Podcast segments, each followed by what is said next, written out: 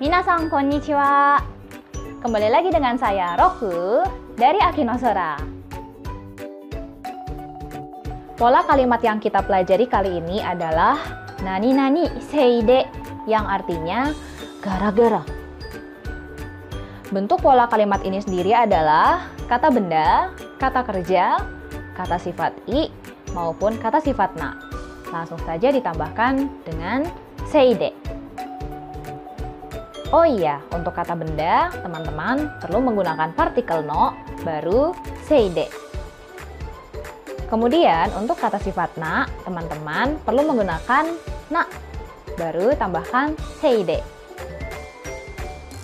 Bentuk keseluruhannya adalah futsuke, oke? Contoh kalimat yang pertama, Nebo shita seide, densha ni nori okurechatta.